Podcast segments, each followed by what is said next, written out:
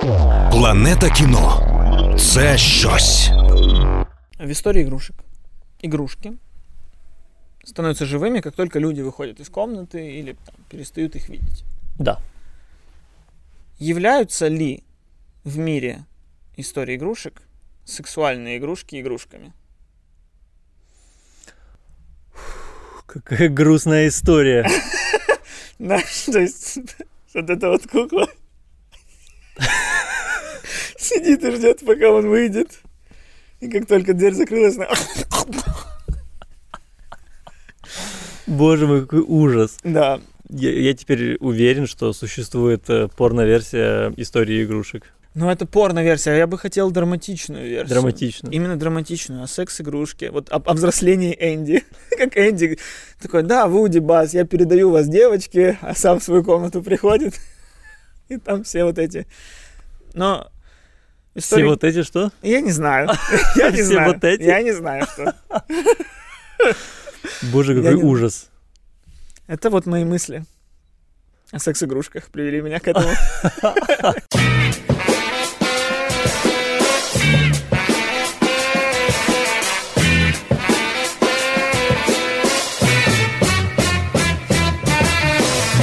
Там просто еще в истории игрушек, э, если смотреть четвертую часть, которая Да. по мне странная, необязательная, но при этом она закрывает историю Вуди. Если третья закрывала историю Энди, то четвертая закрывает историю Вуди.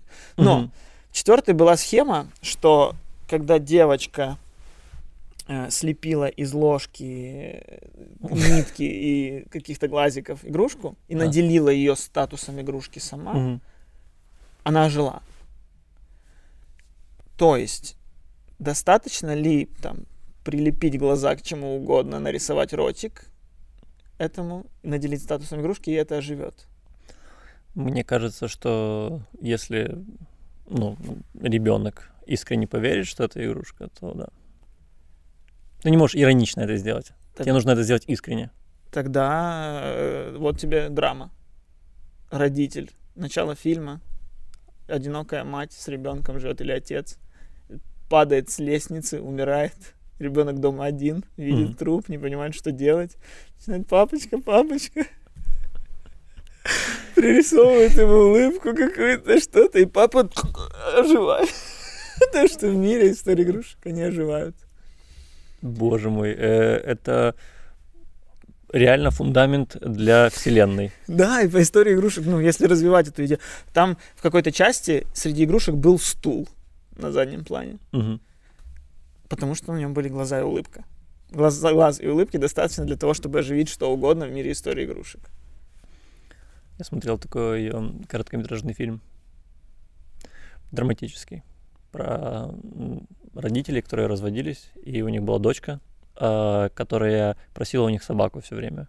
И папа на нее накричал и сказал, что э, вот тебе палка, выгуливай ее каждые, типа, две недели каждый день, Мгм. и тогда мы купим тебе собаку. Если будешь выгуливать эту палку, ну, типа, докажешь, что ты ну, достаточно организована. И она начала выгуливать палку, и потом ей уже не нужна была собака, она очень любила эту палку. И родители, ну, папа не знал, что сделать, кричал на нее, что, типа, ты что делаешь, ты с ума сошла, ну, а для нее эта палка была, Блин, ты сам заставил ребенка, и потом ты что, с ума сошел? ну, типа, да. А- они уже купили ей собаку, и, но она все равно играла с палкой, потому что она наделила ее. Ну вот, от- э, судя по истории игрушек, Мгм. Вуди это игрушка, Да. но шляпа Вуди это не, не, не живой предмет. Да. То есть может быть отдельно живой предмет стул, но шляпа не живой предмет. Шляпа это просто шляпа игрушки. Соответственно, если вы хотите оживить любой предмет в своем доме, просто пририсуйте к нему и улыбочку и глазки. И Да. все. И окажитесь в мультике, нарисованном Пиксаром. Ой, как будто ты не замечал в детстве, как твои игрушки двигаются. Это в этом же, в этом же и крутость всех вот этих вот мультиков э, и фильмов, в которых ты сразу немножко в них втянут, потому что ты э, тоже испытывал эту мысль. Ты такой, блин, я тоже думал, что мои игрушки живые, как только я отвернусь. Я тоже замечал, что они лежат не так, как я их клал. И поэтому очень Да. сразу ты в- в- вникаешь в эту историю. Никогда такого не замечал, потому что для этого у тебя должны были быть игрушки. Ну а гильзы? Говно, Гильзы не и, были па- говно и палка, Костя. Говно и палка. Просто ты не пририсовывал к ним глазки. Не перерисовывал. Там же была в истории игрушки грустная история пингвина, который на задней полке за книгами. Типа, все, я здесь, моя судьба здесь, я, Мгм. я, у, меня, у меня от пыли развилось а, там что-то с легкими, беда. Мгм. И вот, ну, представь, вот ребенок наделил какашку. И вот грустная история какашки, потому что какашка, она ну, рано или поздно исчезнет. Блин. Но про и- история сексуальных игрушек я бы посмотрел бы. История сексуальных. Это как Гарри Поттер. С каждой книгой зритель рос, и книга росла. Да. Так что через пару лет ждем история сексуальных игрушек. Не за что, Пиксар. Не за что. Мне кажется, ты в своем продвижении людей в президенты дошел до какого-то маразма. Э, Это ты, ты наверняка про мою футболку. Да.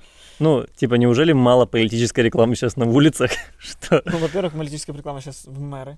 в мэры? В мэры, не в президенты. Я Да. подумал, что я на опережение сыграю. Неплохо. Э, Потому что надо вдалбливать людям мысль, чтобы они через 4 года подумали, что это мысль их. Мгм. Э, Это мне прислали. Это не мерч, это не что. Это девочки прислали нам в честь того, что нашему подкасту год. Это Мать Ли его. Ванеллов, президент, вы, если кто смотрит подкаст, вы понимаете, к чему отсылка, но если вы не поймете, это Дмитрий Богомазов, украинский режиссер, режиссер какого-то там театра, я сильно И- не, не. Имени Франка. Серьезно? Да. Вот, э, которому тоже мы отсылались много раз, и я вот вдвоем вообще идеальный тандем был бы, потому что знает наш, нашу конъюнктуру, знает, как надо делать. Дуэт в президенте. Было ли такое, что президентами были дуэты? В футбольных клубах бывало, когда два тренера, главный тренер. Ну, мне кажется, в стране такого не было. Мне кажется, разве что если король и королева, Не, ну типа, да, король и премьер-министр, ну там все равно, там возможно, номинальная когда-то должность Киевск- королей. возможно, когда в Киевской Руси были князья, я не знаю, но вряд ли два президента. Ну да, нужно понимать компетенции президента, что типа нет смысла. Я просто хотел думал, что если ты доверишь двум людям, то президент уже не решает все в стране, как у нас Мгм. многие думают. Нет, конечно. Да, президент, более того, как раз многое внутри страны не решает. Президент это больше про внешнее, на самом-то деле. Внешнюю политику. Ладно, не про политику мы здесь, Не а про просто пол- про то, что напомнить, что Ли Уанелла в президенты, режиссера э, «Невидимки», создателя «Пилы», и Богомазова в президенты. Не знаю, что он сам создал, кроме моего желания, чтобы он был президентом. Да, и спасибо большое э, нашим э, э, патреонам, которые прислали нам вот такие классные чашки. Спасибо. Теперь Они- ждем, когда кто-то пришлет что-то в эти чашки. Да. В них ничего. А, У нас Да. первый раз в истории нашего подкаста а, мы будем обсуждать тему, которую нам прислал Patreon. Есть. Хотя это не первый раз, когда патреоны предлагали нам тему. Да. А, Зачитай, пожалуйста. Пишет нам тот самый мудак с лайками. О, это известный человек в нашем подкасте. Существует много фильмов, снятых на основе популярных книг. Тем не менее, далеко не все произведения, в том числе культовые, экранизированы.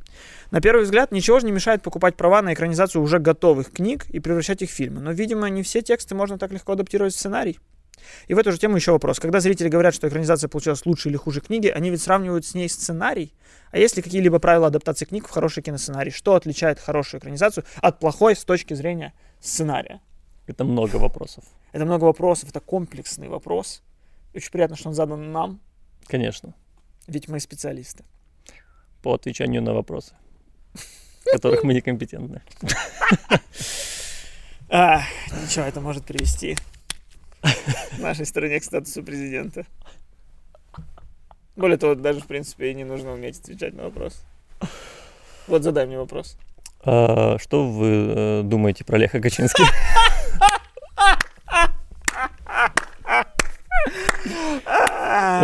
Цікаво, цікаве у вас формулювання. Вот. Какой ужас. Да. А, Так, а мы о чем? О, сценариях и экранизациях.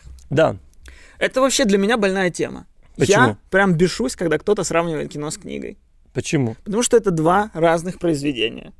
Это два разных произведения. Это как танец и песня.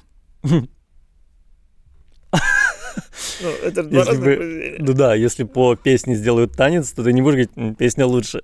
Ну да. Да, вот я увидел... Ладно, странный пример. Не, нормальный пример. Да? Нормальный пример. Но люди как будто забывают, что есть режиссер, Мгм. который как бы автор фильма. И ты, когда приходишь смотреть фильм, ты приходишь смотреть творчество автора, режиссера, Да. а не э, книгу. Книгу ты можешь прочитать. Мгм. И поэтому, когда сравнивают, ну, я не знаю, если бы художник по книге нарисовал бы картину, тоже бы картина, книга лучше, чем картина. Нет, это интерпретация. Да, более того, ну, книга и фильм могут быть о разном. Вот, например, э, комикс Алана Мура «Хранители». Мгм. Это комикс, который еще в 70-е годы э, просто был антисупергеройщиной. Типа комикс, который должен был похоронить супергеройский жанр, сказать, вот я, мы его препарируем, вот это, это полная хрень. Мгм. Вышел фильм Зака Снайдера, который вообще не, не такой. Да. Он вообще не препарирует, он наоборот, он куча идет по штампам. При том, что он практически в кадр в кадр повторяет произведение Алана Мура, он имеет вообще противоположную мораль. И это не то, что он хуже. Ну, по мне, он хуже, конечно. Но сравнивать не надо. Зак Снайдер заложил свою мысль. И неважно, какая мысль была у Алана Мура, в принципе. Есть такой классный пример с «Сиянием». Ты же знаешь, что Кингу очень не нравится фильм «Сияние». Да. Вот. а, но при этом и «Сияние» фильм, и «Сияние» книга — два культовых И произведения. оба имеют право на жизнь. Да. Оба, оба, оба прекрасные, да. И потому что просто те люди, которые прочитали изначально книгу, они всегда как-то относятся ревностно, как будто, ой, а вы упустили то, что ой, а на самом деле было так. И на самом деле то, чего нет в фильме, того нет в мире фильма. То есть и нельзя это в пользу фильма тоже делать, что если внутри фильма у вас какой-то персонаж сделал что-то нелогичное для себя, нельзя говорить это, не, ну в книге там объясняется. Нет, это плохо. Ну да. В фильме нужно было это объяснить, потому что фильм существует с первой минуты по последнюю. Ничего не было после, ничего не будет до. Просто интересная штука в том, что просто люди э, как будто бы забывают, что книга, да, книгу можно прочитать и увидеть по-разному, да, это Ну, кстати. Ее, ее можно, ты, ты можешь выделить какие-то важные вещи для себя и для многих людей одни и те же книги о разном. А фильм это по сути и есть видение одного человека. И ты приходишь на видение этого человека. Вот, и это главный продукт фильма по книге. Мгм. А, потому что какие-то вещи, которые, возможно, важны для тебя, не были важны для этого человека. То есть, ну, типа, то же самое, что э, если я тебе перескажу книгу какую-то, то ты тоже вправе сказать, что книга лучше, Да чем мой пересказ. Книгу, даже не книгу. С нами с тобой сегодня что-то произойдет, и мы завтра оба перескажем то, что с нами вчера произошло разным людям. Я расскажу, сакцентировав одно, сделав один вывод, ты перескажешь, сакцентировав другой, сделав другой вывод, хотя с нами произошло одно и то же одинаковое событие, Мгм. Как книга, оригинал. Есть классный пример. Упро- упрощенный до максимума. Смотрите, вы читаете в книге анекдот. Что, в принципе, ну, забавно, да, смешно. Но есть люди, которые офигительно рассказывают анекдоты. Блин, да. Вот. И эти режиссеры, режиссеры это эти люди, которые офигительно рассказывают анекдоты. Может быть, вам... Насыщая своими какими-то, где-то растянув, где-то Да. посмаковав. Да. Ну вот, например, в, в прошлом году был э, фильм по книге «Маленькие женщины». Это Да. же 137-я экранизация «Маленьких женщин». Мгм. И она была новой. Все удивились. Автор придумала... э, автор не книги, а я забыл, как ее зовут. Э, Авторка. Автор фильма. Авторка. Автор фильма. э, Автор. жен- Женщина-автор. Она... Грета Гервик. Грета Гервик, да. Вот она придумала вот этот вот э, несвойственный в книге, которого не было, э, хронологический Порядок. порядок абсолютно Мгм. перемешанный, который очень круто работал на историю, но этого не было в оригинале. И что, люди, которые приходят, такие, о, в книге было не так, в книге было лучше, в книге не могло быть лучше. Это как все равно говорить, что фотография еды и еда лучше еда. Хотя зачастую фотография еды лучше, но она лучше как, как что? Как, как, как фотография, а еда Ну, лучше как еда. Ой, мне нравится, как много примеров мы нашли. Но вообще главная вещь, чтобы э, ну, от словосочетания книга лучше, э, фильм это не книга, их нельзя сравнивать. Ну. э, Вы приход... вы, первая вещь, которую вы должны понимать, когда идете на фильм по книге, вы идете на рассказ режиссера. Вот, не нужно сравнивать его с книгой. Да. Еще интересная штука, что книга, когда ты читаешь книгу, у тебя в основном все твои представления э, немножечко эфемерные. То есть Да. ты читаешь про главную героиню, и ты представляешь ее как там небесной красоты. И, да, Мгм. и слово небесной красоты, вот это понимание существования небесной своё, красоты, ты можешь типа представить просто эфемерно. Ты не можешь не представить там э, каждую э, линию лица, каждую эм, как у нее волосы лежат, как, э, во что она одевается. Ты можешь примерно это представить, и у тебя будет такой какой-то идеальный образ. А в фильме так не получится. Тебе нужно дать конкретную, четкую, э, конкретное чет, четкое видение этого идеала. Мгм. Вот. И это тоже многих расстраивает, потому что я представлял себя лучше. Но ты не представлял себя. Ты представлял себе что-то не что-то эфемерное, что-то неограненное. Вот что ты представлял. А человек тебе показал вот ну, такой. И поэтому тоже многие мог- могут потом, посмотрев фильм, сказать, книга лучше, потому что в книге я сам себе составил картину, а в Мгм. фильме книга не совпала с картиной, которую я себе когда-то составил. Да. В этом, конечно, крутость фильма «Гарри Поттер». Потому что я помню, как человек, который на, на момент выхода первой части три, по-моему, прочитал, по-моему, три уже было, совпало все. Я такой, я все так и представлял. Прям, ну там, за исключением каких-то деталей, типа не так выглядела штука у Дамблдора, которая забирала свет. Вот она не так выглядела. Но в целом весь этот мир был ровно таким, как я его представлял. Может, он просто описан хорошо. Ну, на самом деле, очень много снобов, которые говорят, что э, фильмы хуже, чем э, книги. Очень много таких же людей, которые хейтят э, «Властелин колец». Казалось бы, «Властелин колец». Но очень много людей говорят, что ну не, не такой был Фродо. Тем более, это как раз не не такой был. свойственный пример. Это пример, когда человеку дали дел- сделать 9 часов. Да. При- по книге, которой там вместе, сколько там, тысяч страниц вместе выйдет. Ну, а надо понимать, что это, это уже круто, что человеку дали по книге снять такое Мгм. большое. А, а обычно, пожалуйста, вс- всунь в «Властелин колец» два часа. Также вначале ему, по-моему, студии говорили, ему же студии так и предлагали Мгм. сделать, типа, «Властелин колец» каких-то там двухчасовым фильмом. Мгм. И он отказывался, потому что понимал, что так нельзя. Но в других книгах так можно, и, естественно, будет что-то вылетать. Просто еще надо понять, что это разные медиа, в которых разные инструментарии. То есть в книгах мы можем держаться, э, интерес наш, наш может держаться просто за счет того, что автор круто пишет.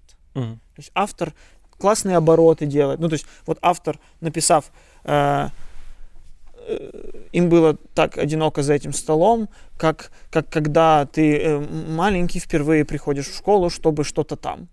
Прикольное сравнение, я сразу ощутил, что это за одиночество и бла-бла-бла. В кадре, если это экранизировать, что?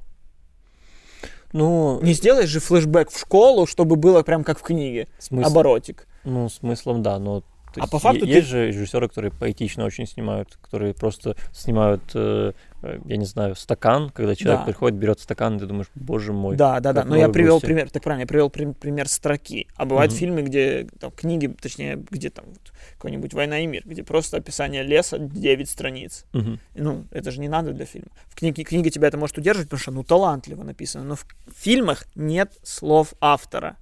В фильмах никогда ты не можешь, когда персонаж что-то говорит, Мгм. сказать, что он при этом думал.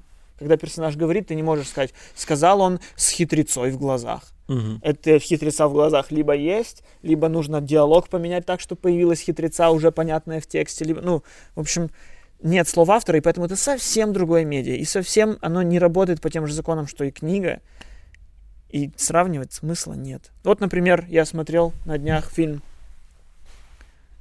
All the Devils, что-то там, А, Devil All the Time. Это стаб- Паттисон, Холланд, Мгм. и, и прочие талантливые актеры. Классный фильм на классную тему. Но ты в этом фильме понимаешь, что это хорошая книга. И в принципе эта книга не должна быть адаптирована под фильм. Мгм. Ну вот тут часть в вопросе была, что существует много культовых книг, по которым нет еще фильмов. Не все книги должны быть фильмами. Вот у, этого, у этой книги такая структура, что тебе рассказывают пять независимых друг от друга историй, которые в конце сходятся. И в фильме это смотрится безумно неинтересно, в том смысле, что там ты, ты понял, что центральный персонаж это Холланд, Мгм. что там Паттисон, он еще рядом с ним, а есть две вообще побочные. Про шерифа ты смотришь, и каждый раз, когда в фильме появляется история про шерифа, у меня прям надо выключать. Ну, прям скукота. Потому что я вообще не понимаю, зачем я смотрю историю про шерифа. Она в конце что-то даст, но в фильме я просто переключу... Как будто просто я переключаюсь на другой фильм посреди фильма. Знаешь, что я понял? Что я... Мои любимые книги — это те книги, из которых невозможно сделать фильмы. И при этом я не люблю фильмы, э, которые ты смотришь и думаешь, ну это книга, наверное, это не фильм вообще. Да? Да, это когда, когда нет... Когда он слишком повествовательный. Вот э, я за это не очень люблю фильмы Скорсезе. Э, типа «Плохие парни», вот типа «Ирландец». Да. Ты смотришь, и ты думаешь, ну это книга, но это не фильм.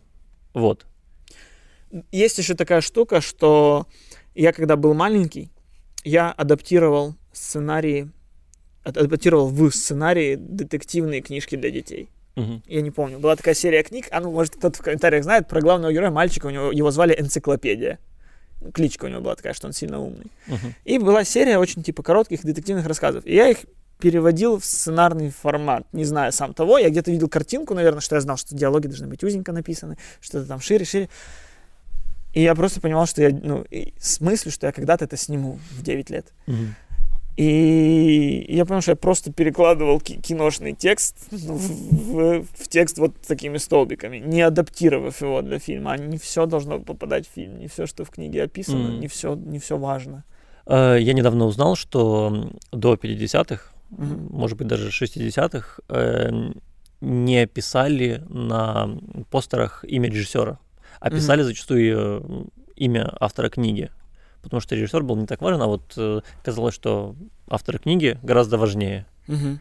Вот. И э, в этом смысле я, мне кажется, что авторы сценария жутко недооценены. Особенно а- авторы, э, а- авторы оригинального сценария. Мгм. Потому что автор адаптированного сценария, я согласен, что это чуть-чуть меньшая работа. Ты рассказываешь чужую историю, и да, ты, у, тебя, у тебя очень много информации, с которой ты можешь работать. Да. А когда ты рассказываешь свою историю, Это уже, грубо говоря, похоже на какой-то, ну вот, э, скрипт-докторинг. Уже, типа, все самое интересное придумано, я просто должен это очень красиво слепить. да, Очень правильно, рабоче, но слепить то, что уже есть, да. очень редко ты, очень редко эм, ты видишь такую экранизацию, когда ты думаешь, ух ты, это реально, литературное произведение. Сценарий — это литературное произведение по этому произведению. То есть это, оно самодостаточное полностью. Мгм. Вот. А зачастую ты понимаешь, что ну, это вот ну, примерно то же самое, просто переведенное в американку, в американский формат. Но когда э, сценарист пишет оригинальную историю, и потом все типа, восхищаются, какой режиссер молодец, какой классный фильм сделал, я, Мгм. типа, мне не очень типа неловко, потому что, ну блин, это не совсем его э, заслуга, это заслуга сценариста, потому что эта история м, с нуля придумана. Ну, это судьба сценариста всегда такая будет, потому что люди не знают, кто там работает внутри. Да и плюс, знаешь, тут тоже есть такая штука, что сложно оценивать работу сценариста, Мгм. посмотрев фильм. Потому что же не читал сценарий. Вот прочитав сценарий, можно точно оценить работу сценариста. А вот посмотрев фильм, ты можешь оценить работу всех. Сто процентов, я согласен. Я скорее, знаешь, о том, что мы же в школе проходили э, авторов, которые писали пьесы. Да. И мы читали пьесы в школе. Да. Но со сценариями такого не происходит. Пьеса это же тоже, по сути, что-то написанное для сцены. Мгм. И это нужно смотреть, а не читать. Мгм. Но мы это читали. А со сценариями такого нет вообще. То есть есть продукт, это фильм. Да. Сценарий, заготовка. Забыли. Ну и Хотя, по-моему, многие сценарии это типа... прям- талантливое литературное произведение. Да, да. Да. Но еще есть такая штука, что э, суть сценария в том, что это как ну, как план для съемок. Там не, нет места всем вот этим вот литературным, каким-то красивым, авторским, э, э, витиеватым, интересным э, Оборотом. писанием, оборотом, да. Да. Но э, В пьесах-то их тоже нет. да, но, но э, забавно, что когда сценарий, ну, для съемок правильный сценарий это тот, в котором нет никаких оборотов, там четко план к действию. Тот захотел Мгм. то, тот э, взял то и то. Даже там действия какие-то тоже часто, ну, типа, да, это на откуп режиссеру. Не надо Мгм. писать сценарий, ты просто пишешь, что есть в кадре важное. Но для того, чтобы автор сценария продал свой сценарий студии, Мгм. Не производственный сценарий, а сценарий, который автор предлагает, там эти сценарии часто как раз наполнены вот этим всем, потому что сценаристу, ко- которому важно, чтобы его сценарий купили, все, что ему важно, это не важно, будет ли это хороший фильм, важно, будет ли это хорошее чтиво для тех, кто принимает решения. Мгм. И они делают его интереснее как чтиво. И тогда они более литературные. Очень многие так можно, ну вот я читал сценарии какие-то, качал, что они наполнены тем, что никогда не было э, возможно реализовать. Да, это вот моя любимая реплика во всех сценариях, это а, он там подумал о своем прошлом, он осознал, э, что он был неправ, и ты думаешь, ты как? Ну, как это ты это В покажешь? кадре ничего этого нет, это забываем. Но да. ты человек читающий, потому что на самом деле в Голливуде же такая, ну, там в день на студии присылают сотни сценариев, мне Мгм. кажется. И там специально выделяют таких людей, каждая студия, ридеры. М, Это обычно какие-то молодые там студенты каких-то ш- университетов киношных или там какие-то Стажёры, практиканты, да. стажеры, да. И они должны в день вычитывать все эти там сотни сценариев. И поэтому они дают максимум там 10 страниц на откуп сценариев. И поэтому, возможно, культивируется вот эта система одинаковых фильмов трехактных, где 75 минута это момент все пропало. Потому что человек, который должен принять решение, он должен прочитать 100 сценариев, и поэтому он просто открывает начало, более-менее заинтересовало, что там на 75-й. Мгм. Понял, и открывает 75-ю страницу, смотрит, о, интересно. Э, а даем дальше читать кому-то повыше рангом. И, наверное, вот поэтому эти фильмы и проходят дальше в производстве, и поэтому производят так много одинаковых фильмов, потому что когда фильм изначально какой-то есть вот такой себе, то есть какие-нибудь фильмы Чарли Кауфмана, если бы их производил не сам Чарли Кауфман, а просто присылал бы куда-то на студии без имени Чарли Кауфмана Костя Тримбовецкий, хер с горы, Мгм. они бы начинали такие, что кукла с лицом, что это, господи, пришел выпендрежник сюда с этим сценарием. Где? В самом начале, первые 15 минут, пау, завязка, 75-я, пау, падение. Вот, вот это, тогда все понятно. Ну да. Вот. А если ты пишешь, что первые пять минут у тебя начинается фильм с того, что человек занимается очень долго сексом с секс-игрушкой, выходит из комнаты, и она оживает. Слушай, ну если бы я вместил это в первые 10 листов, то прикинь, какой, как тебя цепляет. Мне Когда кажется, такой в первые десят- пять десятый, можно. первый, пятый лист, Энди выходит из комнаты, игрушка осматривается по сторонам, сплевывает сперму изо рта. Что? Все, так, Скарлетт Йоханссон на роль игрушки. Хорошо, и это хитяра. Вот, Отлично. блин, стоит задуматься, действительно. И поэтому даже, получается, у книг и у сценариев разная структура ну, создания, в том смысле, что автор книги, что, сидел, написал, Мгм. То есть все, что тебе надо, ты один. А автор сценария, он пишет для того, чтобы дальше велась работа. Мгм. И это тоже влияет на то, какое произведение и что в нем может быть, что, что в нем не может быть. Да, Как это оно правда. написано, какие акценты расставлены, какой ритм, темп. Не может фильм быть настолько размеренным, насколько книга даже самый размеренный фильм. И в целом есть такое понимание у, у общества, что чем ближе экранизация к книге, тем лучше. Мгм. Но это вообще не так. Э, В основном э, фильмы, которые очень близко следуют за книгой, не очень хорошими получаются. Э, Да, а во- во-вторых, они не дают ничего нового тем, кто уже читал книгу. То есть, ну, те, кто не читали книгу, могут посмотреть и такие, ну, прикольно. А вот как раз те, кто читал книгу, которые всегда самые рьяные сравниватели, Мгм. Вот как раз вам-то какой смысл посмотреть один в один то, что вы уже читали? Мгм. Посмотрите что-то, что чуть-чуть другое. Это, знаешь, в чем смысл? В том, что ты чувствовал что-то, когда читал, и ты думаешь, ой, я почувствую это снова, я Ну почувствую да, это да, снова. да, да. И этого не происходит, ты разочарован. Просто потому, что не нужно строить такие ожидания. Прикольная еще штука, что книги это как бы уже придуманная история, и более того, она как бы уже проверена на читателей, что она интересна людям, Мгм. поэтому студиям тоже легче принимать решения по поводу произведений, основанных на книгах каких-то. Э, Но есть книги, которые никому не принадлежат, Мгм. и поэтому очень часто там люди удивляются тому, что почему у нас каждые три года выходит Робин Гуд, и каждые три года нам на него насрать. Мгм. Потому что это книги, которые, я не знаю, как правильно это называется, общественное достояние какое-то. Да, Они да, уже да. не принадлежат никому. То есть каждый человек может взять и написать сценарий по Франкенштейну, по, э, там, по тому же Робин Гуду. На самом деле вся вселенная Universal, которую они хотели когда-то создать, вселенная ужасов, типа Дракула, Мгм. еще что-то, это вся тоже общественный доступ. Да. Там, по-моему, если 70 лет э, со дня смерти автора прошло, то... Ну, Там же еще как-то иногда достаются родственникам права, а в этом случае, видимо, не достались. Короче, это Как-то так, можно да, да, да. загуглить, если вы хотите вот что-то проверить себя, если вы вдруг начинающий там сценарист или еще что-то. О- очень классно учиться понимать структуру сценариев, но при этом не запариваться тем, чтобы придумать историю, все, она уже придумана. Есть Франкенштейн, есть человек, которого создали, который переживает, не понимает свое место в этом мире, Мгм. вот. А все, что вам надо, это просто сделать фильм. Советы от хорошего, плохого, злого подкаста. для начинающих сценаристов, возможно, вы станете хорошими, и тогда вы снимете что-то хорошее в Украине, и мы будем понимать, что мы здесь были не зря. Мы не просто воняли, но мы помогли.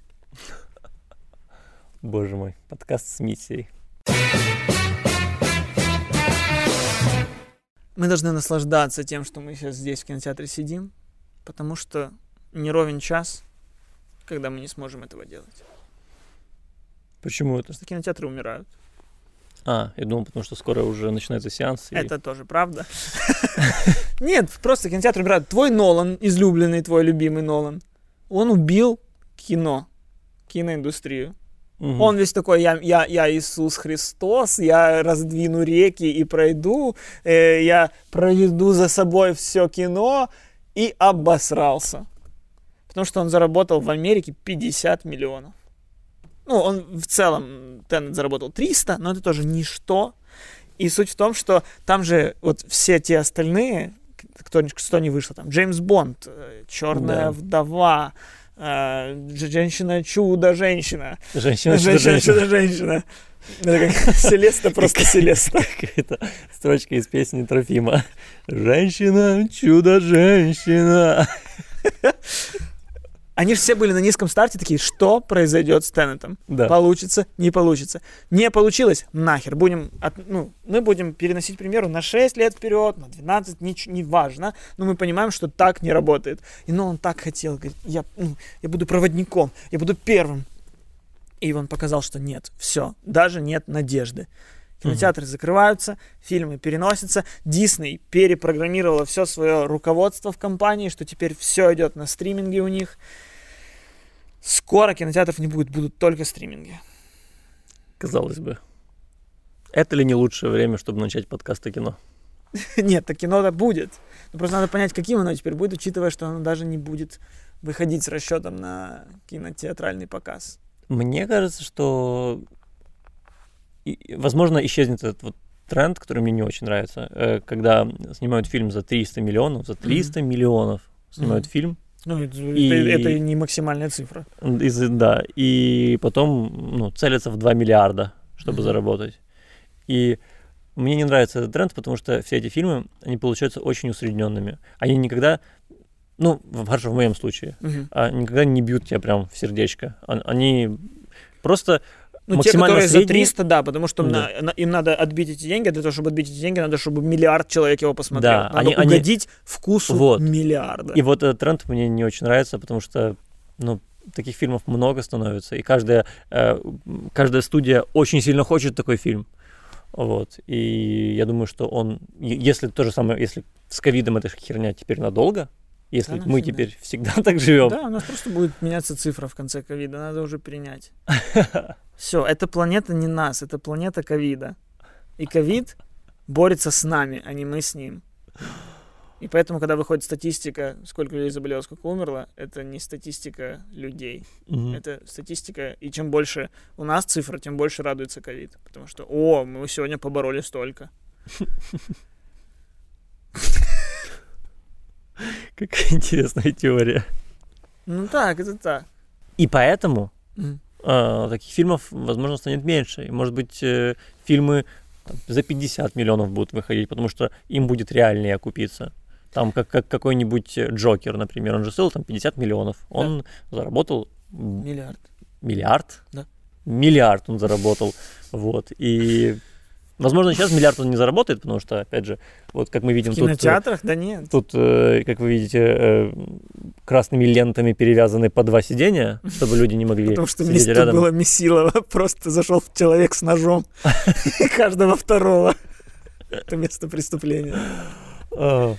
Ну, в общем, э, поэтому он, за- ну, он заработает 500, да, вот мы видим, что каждого второго Да. не пускают. Заработает бо- 500 миллионов, ему хватит в 10 раз больше. Плюс пример Теннета показал, что даже на безрыбье все равно не работает схема долгого проката. Голливуд никогда не был э, э, марафоном. Мгм. Это всегда спринт. Фильм вышел, и он должен в первые 4 дня заработать треть всего бюджета, за неделю заработать половину, и там за все оставшееся время еще наскр- наскрести что-то, наскрести. Ну, потому кроме что- фильмов, которые фар- э, сарафаном разлетаются. Но все равно у них тоже, тоже, ну, это исключение. То есть это в мире такие исключения. Вот э, читал статью, что реально там это Титаник был такой, который держался там. Да. Э, Интересно, что в этом списке был величайший шоумен. Реально, вот если посмотреть статистику, он в, прош- в прошлом, как-то там три года назад, когда вышел, он держался на первой строке проката еженедельно в течение трех месяцев, хотя это не хороший фильм.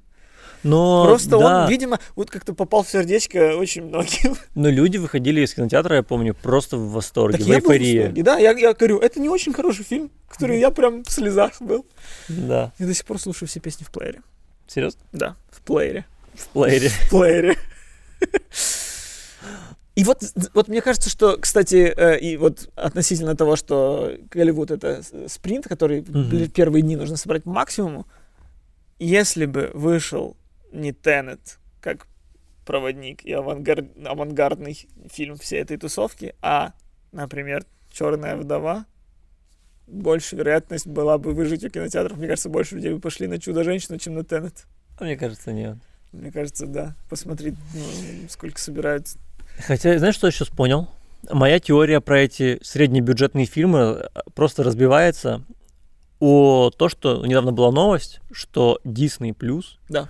купил права на, права на экранизацию фильма э, с Эдди Мерфи. Э, Принцы... и- Не, не, Да, это, это по-моему, Принц из Беверли... Не, не как он назывался? эм, поездка в Америку. Поездка в Америку. Там, где он принц. Там, где он Поэтому принц. легко запутаться. Да, да. Э, За 125 Не на миллионов. экранизацию, он уже снят. Просто право на дистрибуцию. То есть право, что этот фильм будет у нас, можно? Да ладно. Да, да, он уже Я снят. думал, они будут... Нет. Фильм уже был снят и готовился к своему часу, наверное, выходить там в кинотеатр или найти свою там студию Да. партнера. Ну, то есть, просто чтобы вы понимали, 125 это цифра, ну, такого не было. За готовый фильм столько заплатить, это... Ну, Джокер сняли за 50, мы уже только что да, обсуждали. Джокер сняли за 50, а тут, ну, заплатить за право иметь у себя его на платформе. То есть, люди, которые его сняли, уже в шоке от того, насколько они разбогатели. Да, то есть вы, чтобы э, посмотреть этот фильм, заплатите там 10 баксов в месяц. Но, кстати, сейчас стратегия Диснея, ну, я читал, там есть ну, большая статья была на Variety или где, где разные э, акционеры крупные, они имели разное мнение, но, но похоже на то, что Netflix, что Disney придет к тому, что они не будут делать как с Мулан, типа, плати 30 баксов за фильм, Мгм. а они придут к тому, что подписка. Возможно, сама подписка станет дороже, но и это говорит о том, что и фильмы в теории должны стать дешевле. Ну, Сейчас 125 лямов, мне кажется, это больше, чтобы привлечь. Это как с Хамильтоном, когда они за 70 лямов купили мюзикл, и это Мгм. сразу привело им там под 7 миллионов подписчиков с одного мюзикла просто. Ничего себе. Да. Потому что Disney, а, Disney Plus на самом деле набрали больше 90 миллионов подписчиков, и это был их план на 5 лет. Мгм. А они набрали его за полгода. Ничего себе. Мгм. И при том, что у них... э, А, нет, не у них. У HBO самая дорогая подписка. У HBO, по-моему, подписка 15 баксов. Или 16 даже баксов. Вот. При том, что там э, в каких-то Netflix, э, Apple Plus гораздо меньше. Да, да. Ну, у Apple Plus базы практически вообще никакой нет. Ну да. у Netflix неплохая. Но э, и пример Netflix, и пример э, того, что Disney собирается не, не брать деньги напрямую за просмотр одного фильма, говорит о том, что да, должен усредняться бюджет фильма. Мгм. э, и надеюсь, что, как на примере Netflix, правда, Netflix в основном по фильмам делает дерьмо, но, например, Netflix, что Netflix понимает, какая разная есть аудитория, и каждому что-то свое дает. Мгм. Даже если так подумать, на самом-то деле, то, что Netflix сам производит, в основном шляпа, ну и фильмы. Но то, что Netflix покупает как дистрибьютор, грубо говоря, ну типа брачная история, там, два папы. Фильмы, которые были сняты не для Netflix, а просто сняты. Мгм. Тот же Соркин э, новый. Еще не смотрел и даже и уворачиваюсь от, все- от всех отзывов понимать, хороший это фильм или плохой. Да, Чикагская семерка. Чикагская семерка. Дело Чикагской семерки, как-то так. Да. Это дает надежду, что, возможно, люди, они, Netflix понимает, на, у нас должны быть дебильные фильмы про Хэллоуин с э, Адамом Сэндлером, но у нас должен быть и Аарон Соркин, потому что Мгм. такая аудитория есть, и она отпишется от нас, если мы будем им только Сэндлера давать. Ну да. И, возможно, Дисней наконец-то откажется от вот этих вот своих историй, которые, ну, которые безликие просто. Я- Типа, э, типа все эти реинкарнации Золушек или что? Ну, типа того, да. А, Ну, я не знаю, как они это все планируют, но я так... Вот мы нач- начали разговор сегодняшний с, с Pixar, Мгм. и вот насколько Pixar делает классные истории, насколько они вот, э, ну, я не знаю, душевные какие-то, интимные какие-то в, в каких-то местах, но и насколько безликий делает Дисней.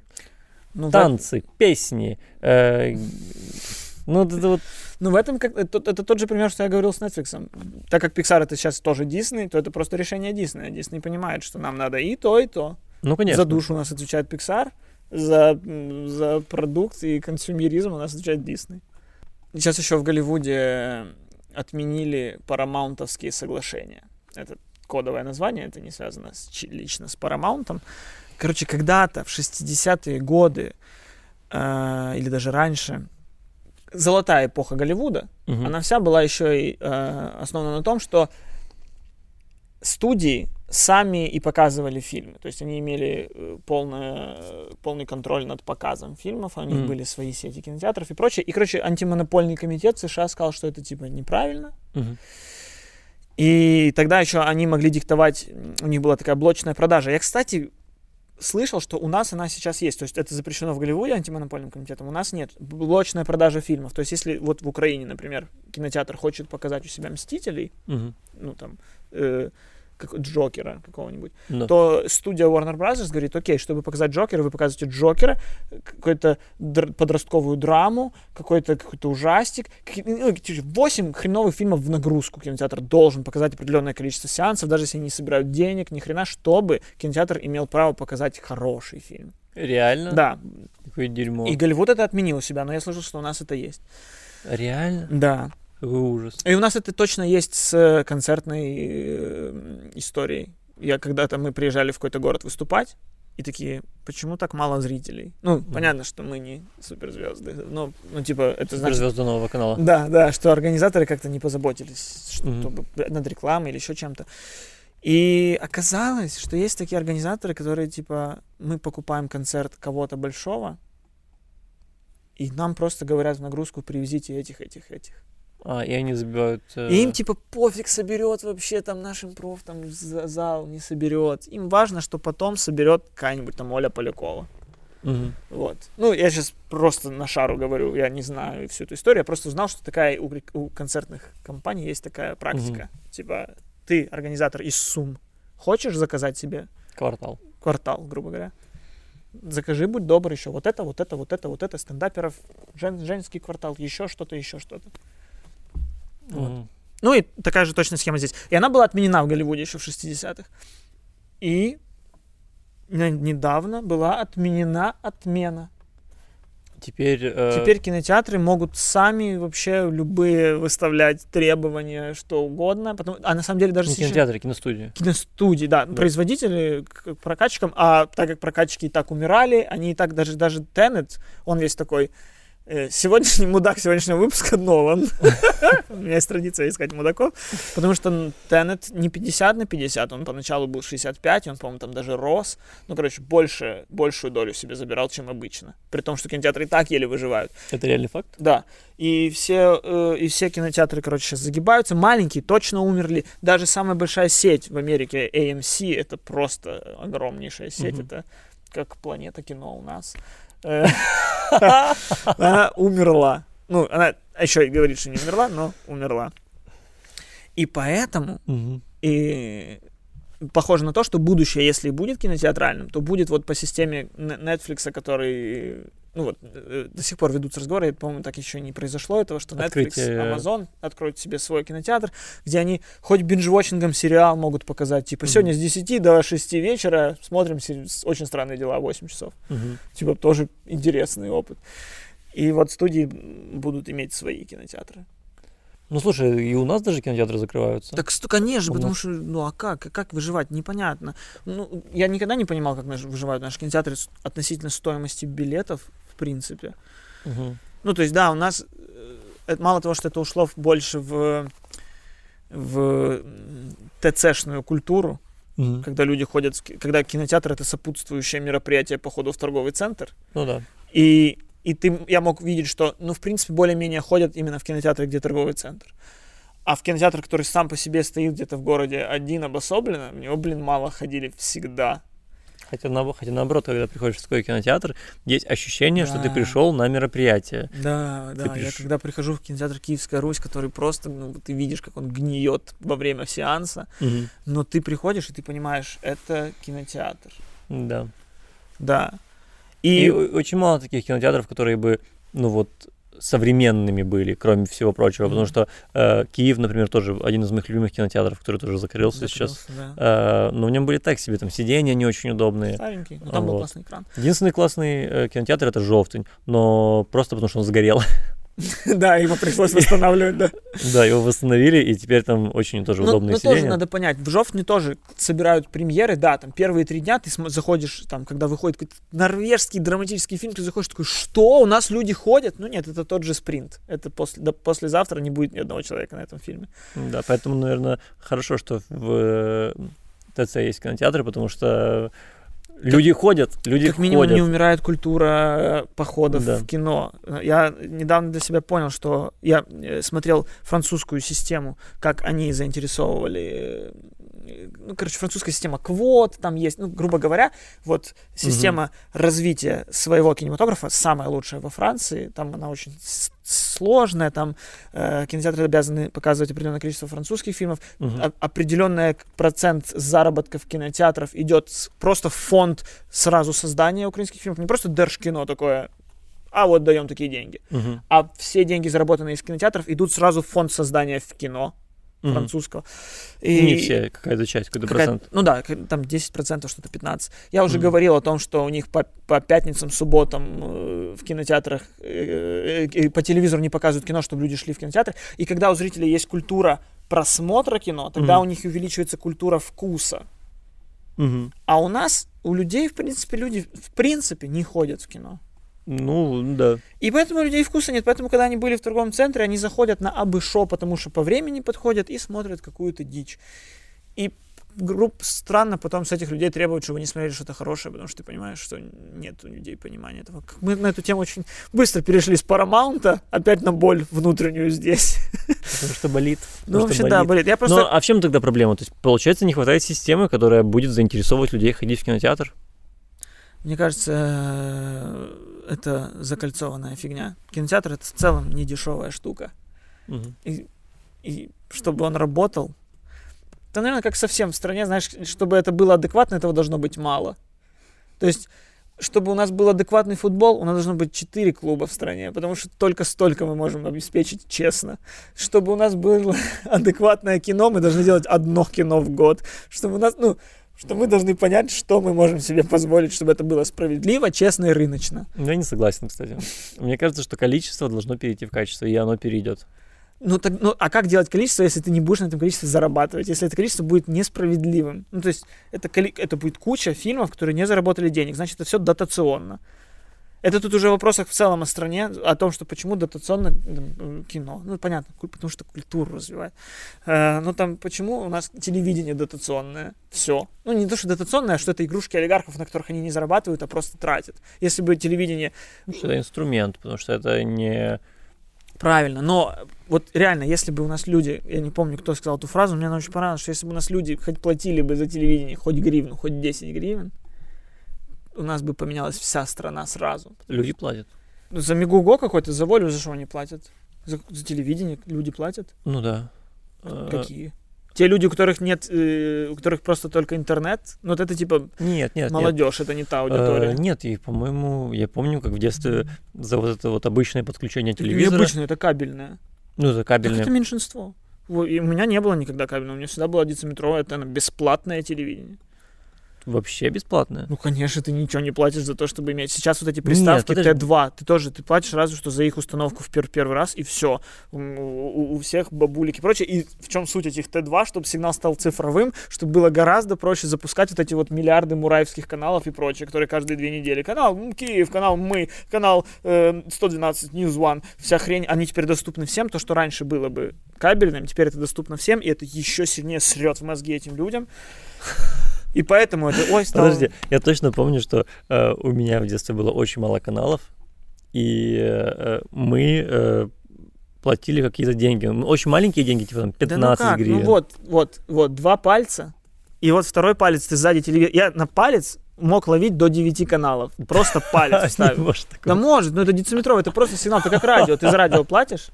Я не знаю. Нет, ты, за- ты можешь сейчас в телефоне радио включить, ты не платишь за радио. Точно так же ты не платил за де- дециметровый сигнал. Просто он у нас пару лет назад пропал, закончился. Все, у нас перешли на На цифру. палец На палец. просто вставлял палец в телевизор Ну да. и вот так ловил Да, каналы. ну, без так, просто ставишь палец. Ну, ты человек это проводник. Да, я тебе серьезно говорю, да, люди. Напишите в комментах. Ну, просто неудобно Боже. стоять вот так вот и смотреть, но в целом... Слушай, я верю, я верю, это звучит как дикая чушь, но я верю, потому что мой папа когда-то ловил э, на банке. Он когда-то ставил банки. Так и все. э, Все, у меня всю жизнь были вот эти два ушка, которые стояли над телеком, и все. Ты не за это ничего не платишь. Боже И, мой, какая чушь. и а вот если бы люди платили, то по- появился бы рынок. А появился бы рынок, появилась бы конкуренция, появилась бы конкуренция, появился бы качественный контент. Ну, соответственно, как раз проблема в системе. Так да, системе, но она, которую нужно но- сделать. но- но это, соответственно, нет ни- никакой проблемы, потому что ну, ты не решишь. И решишь, почему? Ну как решить? Это не надо решать не проблему кино, это надо решать проблему всего. А проблему всего решить можно только так. Вы все знаете, как это можно решить. Какая-то безвыходность, беспросветность. Но с другой стороны, видно, что все меняется. И, и сейчас все поменяется в сторону стримингов. И интересно, поменяется ли это в сторону качества. Но это точно, например, поменяется в сторону потребления. Теперь люди будут потреблять дома, уменьшаться экран. Да, Не у всех большая плазма. У кого-то кто-то на ноутбуках на пузе э, смотрит. Но близко. И тоже плазма получается. Получается плазма. Да, Кто-то на телефонах тоже, да, вот так вот можно в VR-очках на телефонах. да. Мне еще мысль пришла, что раз люди сейчас потребляют на телефонах, то у нас, нас ждет возврат э, этого мыльных драм. Они и так сейчас по телеку популярны, все эти турецкие э, Когда они были гам- не популярны? гамносериалы. Был, был какой-то период, когда они не популярны. Я вот, Казалось, что мне тоже всегда казалось, что было время, а потом ты думаешь, так, ну, был там... э, богатые тоже плачут. Да. Был клон. Сейчас идут всякие эти... Турецкие. турецкие э, э, Ну, я к тому, что будет мужчина у- из Стамбула. Не знаю, есть ли такое, но мне кажется, вполне возможно. Мужчина из Не, Стамбула. не, не, там все про прошлое. Там великолепный век, э, золотая империя, вот там Ага. все вот такое. Я понял. Потому что хрен знает. почему. Пересняли Роксолану вроде, знаешь? Так, не, так это великолепный век, это про Роксолану. Причем это турецкий сериал, это не пересняли. Это Да? просто в Турции подумали, что нет интереснее истории у нас, чем Роксолана. Нормально. И ну, я на самом деле могу быть неправ. Я единственный раз, когда узнавал про турецкий сериал, это когда делал ссылку к турецким сериалам в сценарии одном недавно. Да. И, э, в общем... Когда приезжала Сесилия, Нет, Сесилия Принцесса. не подходит. Да, Сесилия? Сесилия, да, и Баязет, да? Мустафа, они все в шоке были от этого. Э, Я просто к тому, что фоновое, очень, э, я сам на себе ловлю, что фоновое потребление увеличивается, и чтобы конкурировать, например, с Ютубом, тому же Netflix, нужно создать как будто фоновый как будто люди, которые изначально были не за мелодрамы, а приходили сюда типа за, из-за карточного домика, не знаю, из-за чего-то, они плавно перейдут в какие-то... Да нет, их просто стало больше. Стало больше людей, которые... э, у них было э, 5 миллионов человек, теперь 500 миллионов человек. Согласен. И И же 500 миллионов получается, человек... получается, количество всегда уничтожает крутость э, чего-то. Поэтому и не подписывайтесь на наш канал. Нам нужно, ну, чтобы не увеличилось количество, мы должны оставаться крутыми. Не ставьте... Нет, не надо лайки. Да. Но на Patreon Подписывайтесь, подписывайтесь на наш Patreon, там вы можете поддерживать этот подкаст. Ваши вопросы будут зачитаны и обсуждены. Э, нет такого Да. слова. Есть. И там еще очень много всяких интересных шняжек, вплоть до того, что у нас там даже выходит еженедельный аудиоподкаст отдельный. Да. Спасибо всем, кто был с нами. Говорю, как будто последние какие-то слова. Год прошел, поэтому, ребят, за вас.